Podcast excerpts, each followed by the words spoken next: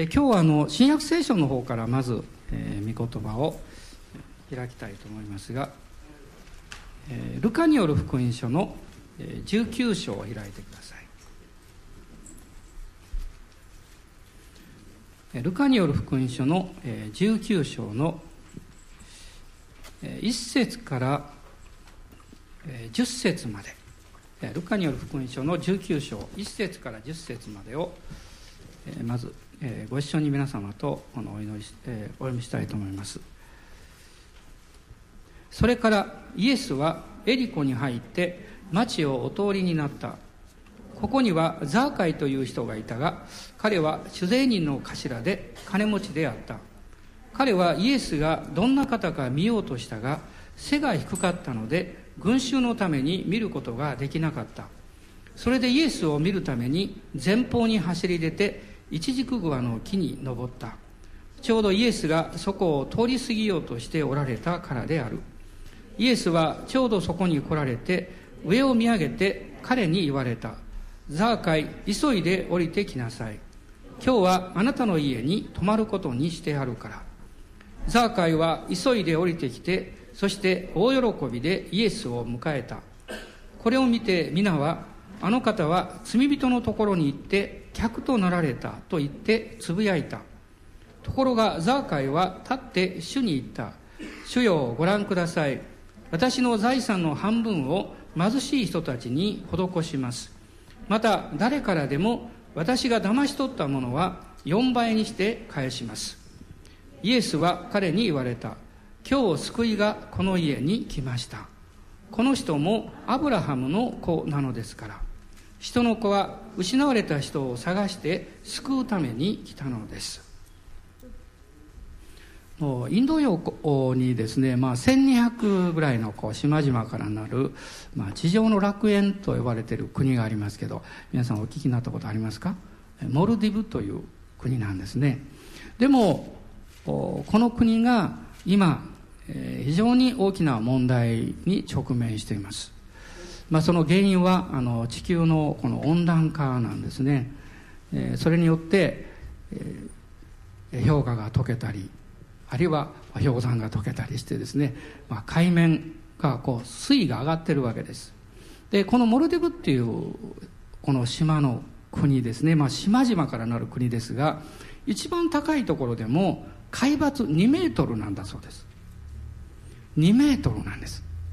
そしてこのあの地球温暖化の影響で、えー、海面がこうどんどんこう上がっていきますと今世紀末2100年ぐらいにはこの国の80%ぐらいが水面下に沈んでしまうと言われています、まあ、ですからこの地球温暖化に対する対策ということのもう要になる国として今注目を浴びて、えー、またいろんな働きをしているわけです、まあ、大統領はすでにですねあの最悪の場合はこの国民の30万人ぐらいがいるそうですけどもその人たちの大半をすぐ近くのまあ、インドとかスリランカとか、まあ、ちょっと離れてますがオーストラリアとかですねもうそういうところでも土地を買っているみたいでそこにも移住させるということまでまあ考えてるんだそうですね。まあ、こういうその、まあ、世界的規模のこの問題というものが、まあ、いろんなところから聞こえてくるわけです。まあ、地震や、えー、その災害によるもうハイチもそうですね、えー、想像できないぐらいの人々がこの命をこの失っています。またあの昨年の11月に、まあ、あまり知られていないかも分かりませんけれども北朝鮮の方であの突然ですねデノミネーションの宣告がなされました。いわゆる通貨単位のあの、えまあ、切り下げですね。あ切り上げになるんですか。でその100対1になったそうです。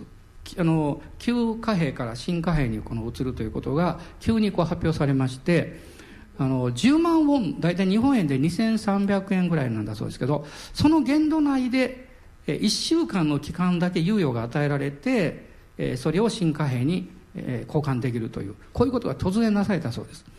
でそれでですねもう人々が銀行に殺到しましてそして多くの人々がそのウォンをあのアメリカドルかこのユーロに変えようということで大変な状況が起こったそうですけどその1週間が終わりましたら持っていたお金が全部紙くずになります。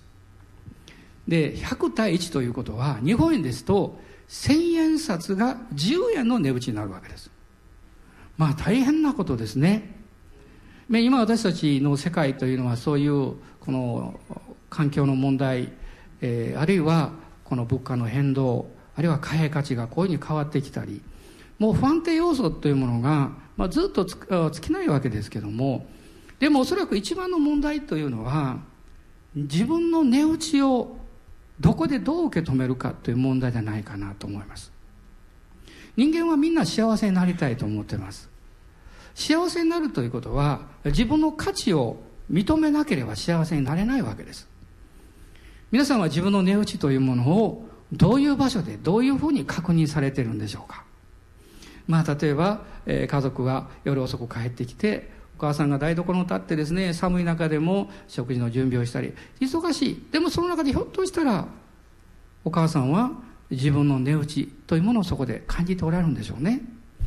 あるいはもう上司にいろんなこと言われながら頑張ってですね働いていらっしゃるお父さんたちが家族のためにこれをしてるんだと考えた時にその値打ち自分の価値というものを感じるかも分かりません。あるいは困ってる人たちや自分ができることをすることによって、えー、自分の値打ちや価値を発見してるのかも分かりません。人間の人生っていうのはどこかで自分の値打ちや価値というものを見出さないとものすごく虚しくなるわけです。そして今この時代というのは特に日本はそうですけどもその自分の値打ちが変動してしまってます。基準がないからです。あるいは変動するだけではなくって多くの人々がそれを見失ってしまっています。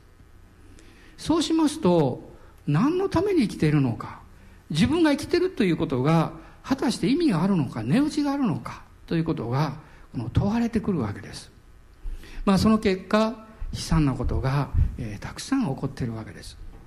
実はこういう問題というのは今のこの21世紀だけではなくってこの今までの人類の歴史の中で人は皆それを考え求めてきたわけです。人間が生まれて物心がつきますと考え始めます。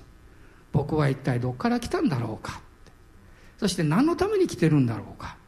死んだらどうなるんだろうか。自分というものはどういう値打ちがあるんだろうか？と考えるわけです。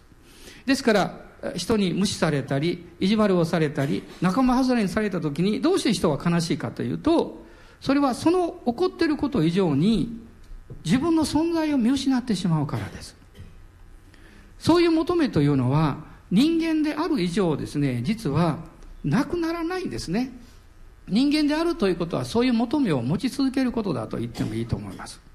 で今日私はこの、えー、ルカによる福音書の19章非常にあのクリスチャンの方であればほとんどの方がこう知っていらっしゃるところなんですがそれをあえて今日選んだのはもう一度私たちは確認したいと思ったからです。この新しい1年もう1ヶ月が終わり2ヶ月目に入りましたけれどもこの1年はあなたにとってとっても大切な1年であるということ。それはあなたの人生にとってかけがえのない年であるということ。もちろん今日ご婚約なさったお二人にとってはこれは生涯のですね もう決して忘れられない大切な日なんですけどでもお二人だけではありません。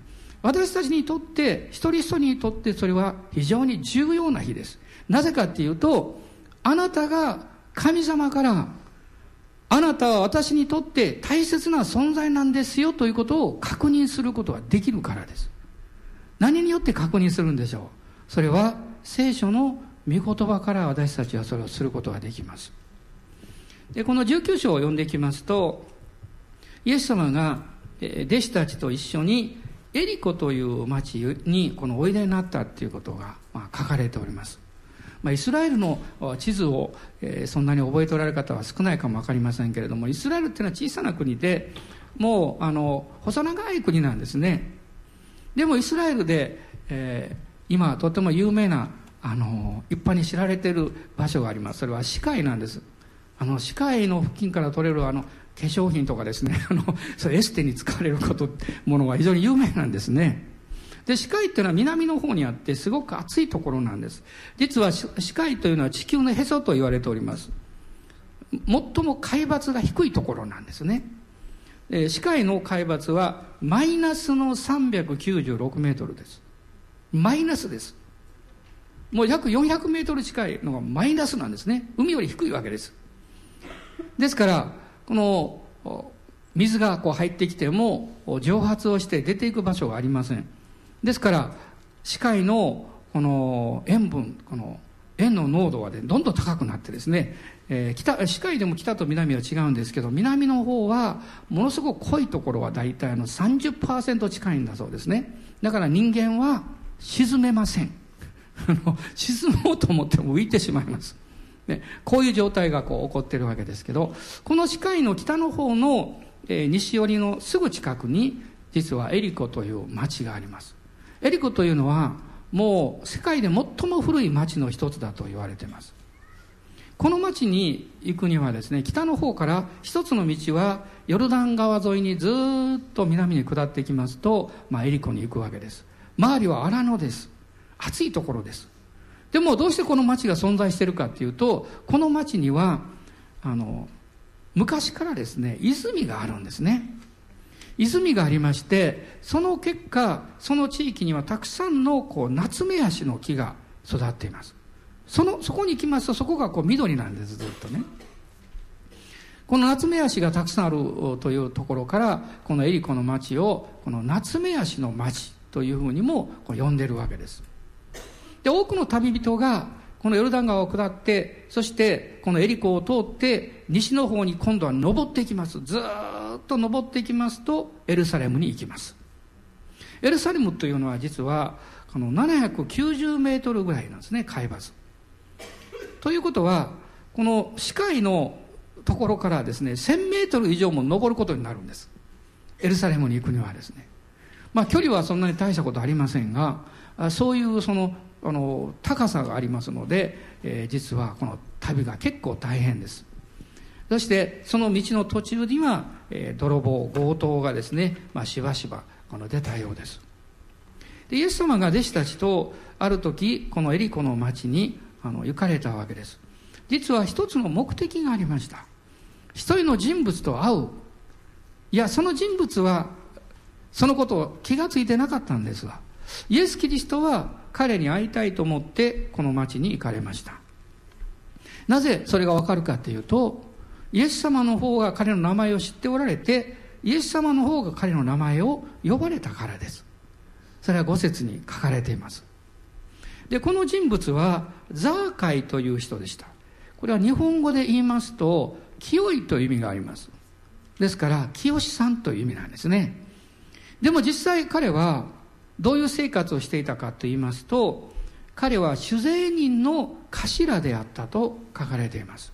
酒税人というのは税金を取り立てる立てるお仕事ですが今の時代とは全く違います。当時はローマ帝国によってイスラエルが支配されてました。ですからローマのために税金をイスラエルから取り立てる仕事をしていた。ということは彼はヘブル人ですから同国の人々にからはですね非常に嫌われていたことになります。もうその背後にローマという権威がありますのでしばしばローマはどの金額を取り立てるかというその上限についてはあまり何も言わなかったそうです。最低これだけを取り立てるということは規則がありました。でもしばしば彼らは上乗せをして余分な取り立てをしてその差額をポケットに入れていたということもあったようです。ですから一つのこの金持ちになる当時の近道の一つはですねこの酒税人の仕事をすることであったんですね。多少人々から嫌われても、えー、そういう仕事を選んだ人たちがいたわけです、まあ、ザーカイという人もどういう理由でその仕事を選んだのかわからないんですけど彼はその仕事をしてやがて成功してこの2節を見ると金持ちになったと書いてます。そして主税人の仲間でもこのトップこのリーダーになったと書かれているわけです。ところが彼に一つの問題が生じました。彼が求めていた社会的な、まあ、権威、まあ、地位というよりも権威ですね。そして富そういうものを彼はやっと手に入れることができた。その瞬間にというか手に入れられた手に入れたその後で彼は気がついた。本当に自分が必要としているものはまだ得ていないということでした。人間は生活のためにお金も必要です。住む場所も必要です。衣食住が必要ですね。あるいはどっかに旅行に行ったり友達と会って話をしたりそういうことも必要です。でもそういうものをもしあなたがある程度手に入れることができればできるほどあなたは気がつくはずなんです。それをあなたの心の一番深いところに対しては決して満たすことができないということです。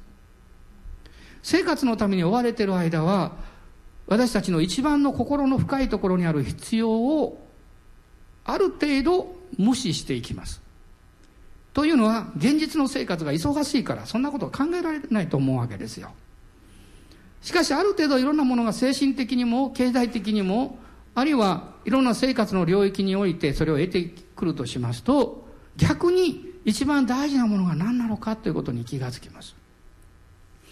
あの、え私もいろんな方にお会いしまして、えどうしてクリスチャンになったのか、えそういう話を聞く機会が多いんですけどその中の何割かの人々はある意味において生活が落ち着いてまあ普通にある意味ではこう成功したというかそういう段階に入った時にはっと気が付くと家族がバラバラになってた。あるいはこれから自分の人生の最後を楽しもうと思っていたら病気になってしまった。あるいは思いがけない悲しい出来事が起こってしまった。こういうお話を聞くんですね。そしてそれをそれをそのことがきっかけになって教会に行くようになったり聖書を読むようになったり、そしてクリスチャンになられる方も結構多いんですよ。まあそういう話を、まあ、一般的にも聞きますと思うんですね。人生というのはなかなか思い通りにはならないもんだなと思うわけです。実際不条理なこと不合理なことで受け止めることが難しいことがたくさんあります。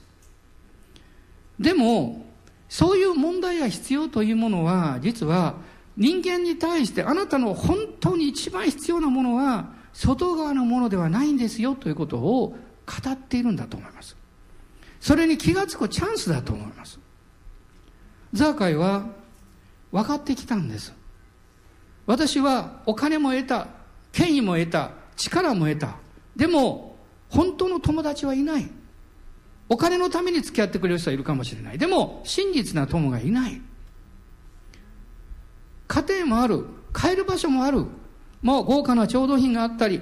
まあ、ね、食べるものも好きなものが食べられるかもわからない。でも私の魂は空っぽだ。ザーカイはそのことに気がついた時にある方の噂を聞いたわけです。イエス様という方ですね。不思議な方。ナザレのベツレヘムで生まれてナザレの田舎で育ってそしてある時から教えをなさってる。病人を癒し悪霊を追い出し奇跡をなさるだけではなくってこのお方のお話を聞くと心の深いところがいっぱいになる。自分の人生について何か光が与えられる希望が与えられる。そしてもう一つ幸いなことに彼の同業者の一人がイエス様の直接の弟子の12人の一人にいるということを聞いたんだと思います。その弟子というのはマタイという人物です。そのことがおそらくこのザーカイにとっては非常にまあ興味をそそるというかこのイエス様という方に会ってみたいという大きなきっかけになったんでしょうね。そうしますとちょうどイエス様が弟子たちとこのエリコに来られるということが聞こえてきました。もう人々が集まって一目イエス様見たいということでもう大群衆が群がったわけですよ。で彼はこの方をを見ようとしたんですが彼は背が低かったと書かれています。それで群衆のために見ることができなかった。でも彼は本当に見たいと思いました。どういう人物か会ってみたい。それで先回りをして、ちょうどそこに大きな桑の木がありまして、一軸桑の木があって、その木に登って、その大きな葉っぱの間に隠れて、そこを通ってこられるであろうイエス様と弟子たちをこうじーっと見ていたわけです。すると、その下をちょうどイエス様が来られて、突然立ち止まって、五節を見ると、彼に言われた。ということは木の上に登っているザーカイの方をふっと見上げて言われた。イエス様がザーカイの方を見るとイエス様の弟子たちがみんな一斉に見たわけですよ。ちょっと恥ずかしいです。かっこ悪いですけどね。ザーカイびっくりした。慌ててですね葉っぱの間に隠れようとしたかも分かりません。まあ、いくら小柄なザーカイでも、えー、一時刻まで全身隠すことはできないんでしょう。でも彼を見ただけではなくって驚くべき言葉がイエス様から発せられたんです。ザーカイ急いで降りてきなさい。今日はあなたの家に泊まることにしてあるから。とおっしゃったんです。ザーカイの心の中いや私たちみんなそうなんですけどこの人間として生きているということは共通的にこの求めていることがあります。例えば自分の降り場です。人間には自分の生活の降り場が必要です。それだけではありません。心の降り場が必要です。もう一つ大事なことはあなたの人生にとって永遠の降り場がどこであるかということ。死は終わりじゃありません。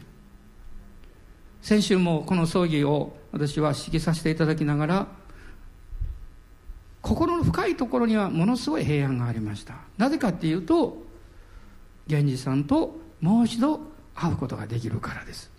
私は地上においては2度しか会いませんでした。一度病院でお会いして2度目はもう本人の魂は天国に行ってまあそこに亡骸があっただけです。でも皆さんもう一回会えるんですよ。もう一回会えるんです。私は3度会えます。もう次は天国で会えます。皆様の中にも愛するご家族を手に送られたりお友達がもう世を去ってしまったそういう方たちもいらっしゃるでしょう。イエス・キリストにある希望というのは決してなくなりません。この地上の環境も状況もあるいは時間的な肉体的な制限もイエス様による永遠の命をあなたから引き離すことは誰もできません。聖書にこう書かれています。死も剣も困難も辛いことも誰もキリストイエスにある神の愛から引き離すことはできませんと書かれています。皆さん最後に必要なものはここなんですよ。あなたは永遠の降り場を天国にしっかり持っていらっしゃいますか？あるいはあなたには素晴らしい友がおりあるいは落ち着いて帰れる家庭があるかもわからない。でもあなたの心はどうなんでしょう？本当に安らぎを覚える平安を持っておられるでしょうか？これは人間が持っている問いかけです。イエス様はこうおっしゃいました。私の平安をあなたに与えるとおっしゃいました。私たちは皆それを求めています。そして自分が価値がある生き方をしたいという気持ちを持っています。それは愛されることによって発見されます。あるいは自分が愛することによって見出していくことができます。誰に愛されているかわからない。そして誰も愛することができない人がいるとすればその人はこの世界で最も孤独な人でしょう。まあ人間愛せないんだったらせめて動物でもあるいは何か自分の大切にしているものでも人間というのは探していますなぜあなたを愛される必要があるんでしょう？どうして愛する人が必要なんでしょう？愛する対象が必要なんでしょう？あなたは自分を確かめようとしています。あなたの存在の価値や、あなたが必要な生き方をしているということをどこかで認めたいと思います。もう一つ求めているものがあるんです。それは人生の生きがいです。やりがいです。私は10代の頃にイエス様を信じましたけれども、その間求めてきたことが一つありました。それは自分の人生を燃焼させることができるような目標を持ちたいと思ったことです。この世界にもたってお仕事たくさんあります。でもそれを超えたものが必要です。どんなに素晴らしい仕事も働きも限界があるからです。年齢の限界があります。体力の限界がやってきます。私の心の限界がやってきます。でもあなたの人生が神によって愛され神によって作られそして神様から与えられた使命というものを見出して生きることができるならばあなたの全生涯を燃焼させるものを発見したことになります。昨日、えー、お祈り祝福のお祈りをさせていただいた多分一番ご高齢の方が、えー、80えー、84歳の方だったと思います。ねあの姉妹の夫人の方でした。本当に優しい感じの方でした。神様どうぞ彼女の人生をこれからも祝福してくださいと私は祈りました。心の中から何かあったかいものが流れてきました。一人の人の人生は誰に知られていなくってもかけがえのない大切なものです。あなたは他の人にあなたがどういう生き方をしてどういうことができたかを知られなくっても本当の神様が分かればあなたはそれで満足します。その神様を知らないと私たちは誰かに認めてもらわないと誰かに知ってもらわないと自分の存在価値を見失ってしまいます。ザーカイはそういう人でした。ですから彼は自分を知りたかった。自分の使命を知りたかった。自分の存在というものが本当に大切なものなんだということを確認したかったでしょう。彼はイエス様のに名前を呼ばれてあなたの家に泊まることにまあしてあるからっていうのはこれあらかじめ決められてることですよ。勝手にイエス様は決められたんですけど彼は大喜びだったんですよ。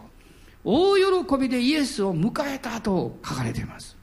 そして彼はイエス様を迎えることによって三つの素晴らしさを発見したんです。第一の素晴らしさは自分の価値を発見したということです。みんながしたってみんなが見て、えー、あのお話をしたいみんながお話を聞きたいと思ってるそのイエス様が私のようなこの町の嫌われ者その自分の家に来てくださる。そのことによって彼は自分の価値を確認しました。そしてイエス様はこのザーカに対して彼の今まで生きてきた人生について責めたり問い詰めたり一言もなさいませんでした。人が恐れていることの一つは自分の人生を問い詰められることです。どうしてあなたあの時ああいうこと言ったんですか？どうしてあなたあの時ああいうことしたんですか？どうしてこういう結果になったんですか？それはあなたがああいうことを言ったからあなたがああいうことをしたからじゃないですか。誰もそんなこと言われたことありません。たとえそうであったとしてもそういうことを思い出したくもありません。私はこの世界の中でたった一人決して責めない方を発見しました。私の人生がどうであっても、過去がどうであっても、決して責めない方と出会いました。世界でたった一人しかいらっしゃいません。それがイエス様です。イエス様はどうして責めないんですか？あなたや私が責められるべき咎や負い目や罪をご自分が身代わりに背負ってくださったからそれがこの十字架です。十字架はあなたの許しの場所です。そしてあなた自身があなたの人生を許せる場所です。あなた自身があなたの人生に本当の平安平安と自分の存在の意味と価値を発見する場所です。ザーカイはイエス様を迎えイエス様というお方と出会った時にもう言葉を失いました。あったかくあなたのことを理解し受け入れてくれてる人と出会った時にあなたは何も言う必要がありません。もうそこでおるだけで十分なんです。ザーカイはこのご真実な神様の愛をイエス・キリストを通して十二分に受け取ったんです。自分の人生の自分自身の価値を見出しました。それだけではなくて私は手に入れたものがたくさんある。でも失ったものもたくさんあるということを彼は知っていました。お金と引き換えに人々との信頼関係を失いました。本当の友を失いました。社会的な権威とともに彼の尊厳性、彼の何か本来のあるべき姿、その高潔さというものを彼は失いました。人は会った時はいいことを言う。それは彼が権威があるから。でも陰では反対のことを言う。彼は自分自身が尊敬されていない人物であることを誰よりもよく知っていました。しかし、キリストと出会った時に彼は自分の価値だけではなく自分の人生の素晴らしさを発見したんです。自分の人生の素晴らしさを発見するとはどういうことでしょう？それは私にもできることがある。誰かのためにできることがあるんだ。私も誰かのために助けをし、感謝されることをすることができるんだということを彼は見出したということです。ですからイエス様が何もおっしゃらなかったのに、自分から彼は言いました。私の財産の半分を貧しい人たちに施しますと言いました。もし、嘘をついて取り立てていた人たちがいたら私は4倍にして返しますと言いました。これは当時のユダヤ人の立法でした。4倍にして償わなきゃいけない。でもそれ以上に彼が自発的にしたことは、私の財産の半分を貧しい人に捧げますと言いました。イエス様はそんなことをしようとは言いませんでした。彼は自分から言いました。どういうことですか？自分に与えられている力、自分に与えられている祝福、それを私は誰かのために用いることができる、そういう生き方ができる自分なんだということを発見したんです。私は多くの人々は、その人の中に与えられている素晴らしい可能性や神様からの賜物を土の中に埋めていると思います。なぜですか？自信を失ってるからです。自分なんか何もできないと思い込んでしまってます。私がしたってどっちみちうまくいかないんだと騙されています。あなたがイエス・キリストと出会って聖書の御言葉を読み始めてごらんなさい。あなたの目が開かれてきます。あなたはたっとい存在であるだけではなく、あなたの人生も神様の前に価値のある存在です。あなたが何十年、あるいはその長い人生の中で成功も失敗も通して経験し学んできたこと、そしてそれを通して得たこと、それを通して関わってきたこと、その一つ一つが、あなたの人生に与えられた使命として用いられるべき場があるんです。チャンスがあるんです。私たちはそれをしてはいけないです。このハイチのマザー・テレサと言われていた不審の方が、この災害で亡くなったそうです。私はどういう方か知りません。そういう記事を見ますとどうして神様こんなに素晴らしい人がこの災害で亡くならなきゃいけないんでしょうかと考えてしまいます。私たちには分からないことが多すぎます。この人生には矛盾が多すぎます。あなたは自分で決めたのではないのにあなたはあなたの家族の中に生まれこの時代に生まれそしてあなたはいろんな苦しみや戦いを経験しなきゃいけなかった。でもそれはコインの裏側なんです。誠の神と聖書を通して出会う時にそのコインが反対になります。その時にあなたは、いや、私にできることがあり、私に与えられた使命があり、私が通ってきた道を通して何か助けをすることができる、そういう生き方があるんだということに気がつきます。ザーカイは気がつきました。喜んで自分の人生を神に捧げたんです。そして人々のために用いようとしました。もう一つ彼が発見したこと。それはイエス様という救い主と出会ったことです。彼はキリストを受け入れその心の中に幸いを得ました。永遠の命を得ました。皆さんあなたがどんなに幸せでもそれは長続きしません。この世のものは所詮時間的なリミットがあるんです。そのことを忘れないでください。たった一つだけ天地が崩れても変わらないものがある。それが神の言葉です。あなたはこの地上における富よりも力よりも何よりもまずあなたの人生を許し神様から永遠の命をいただく必要があります。あなたの人生が永遠に向かっていくその道筋をしっかり持っていなきゃいけません。そうしなければいつか嘆く時がやってきます。聖書は進めています。今が恵みの時です。今が救いの日です。今、キリストを受け入れる時です。先週一人の姉妹がイエス様を信じました。涙を流しながら祈っていらっしゃいました。私は神様の愛がその人の人生の中にもう入り込んでいくのを感じました。今日もこの礼拝の真ん中に復活のイエス様いらっしゃいます。どうぞこの一時的なこの世のことだけであなたの心をいっぱいにしないでください。そうしないとあなたは必ず失望する時がやってきます。今与えられている人生や幸いを喜んでください。最高に生きてください。でも、その心の真ん中に神の国と神の義を第一に置いてください。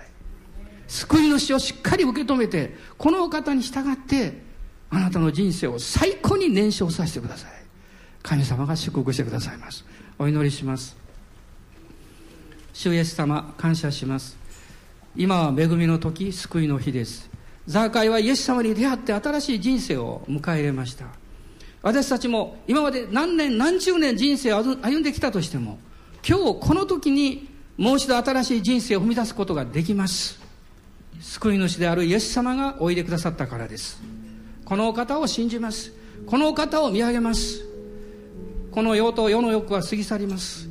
目に見えるものはやがて崩れ去っていきます。私たちの美しさも私たちの力も全て他のものに去っていきます。しかし永遠に変わらない永遠の命と神の国の義と平和と精霊による喜びによって私たちを満たしてください。イエス・キリストの尊い皆によってお一人お一人を祝福いたします。アーメン。アーメン。今皆さんお立ち上がりください。今日は一曲皆さんと賛美したい賛美があります。割と歌いやすい歌なので初めての方もね歌っていただけると思いますが、えー、イエス様を見上げながら、えー、この賛美をご一緒にしていきたいと思います、えー、もう2000年前にという賛美です。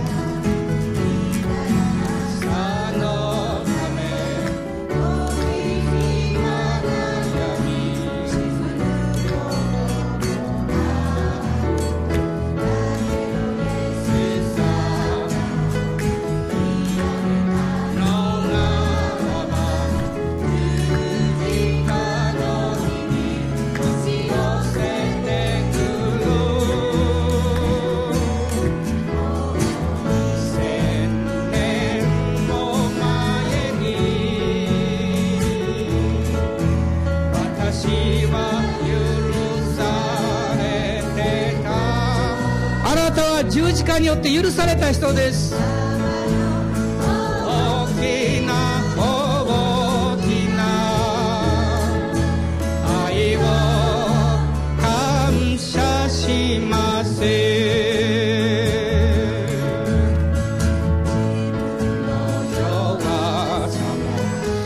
今この賛美の間にスタッフの方生産式の用意してくださいスタッフの方生産式の用意してください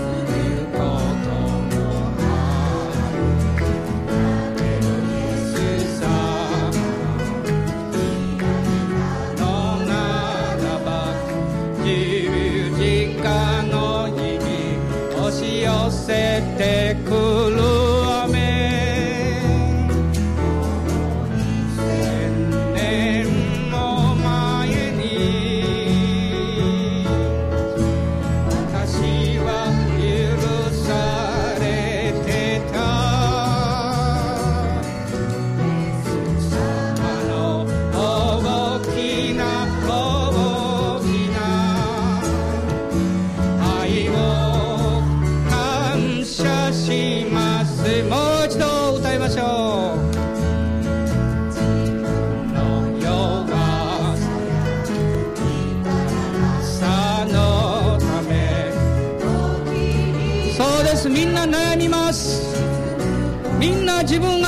敗者だと思うところがあります。しかしイエス様あなたを愛していらっしゃいます。あなたのために十字架にかかってくださいました「の寄せて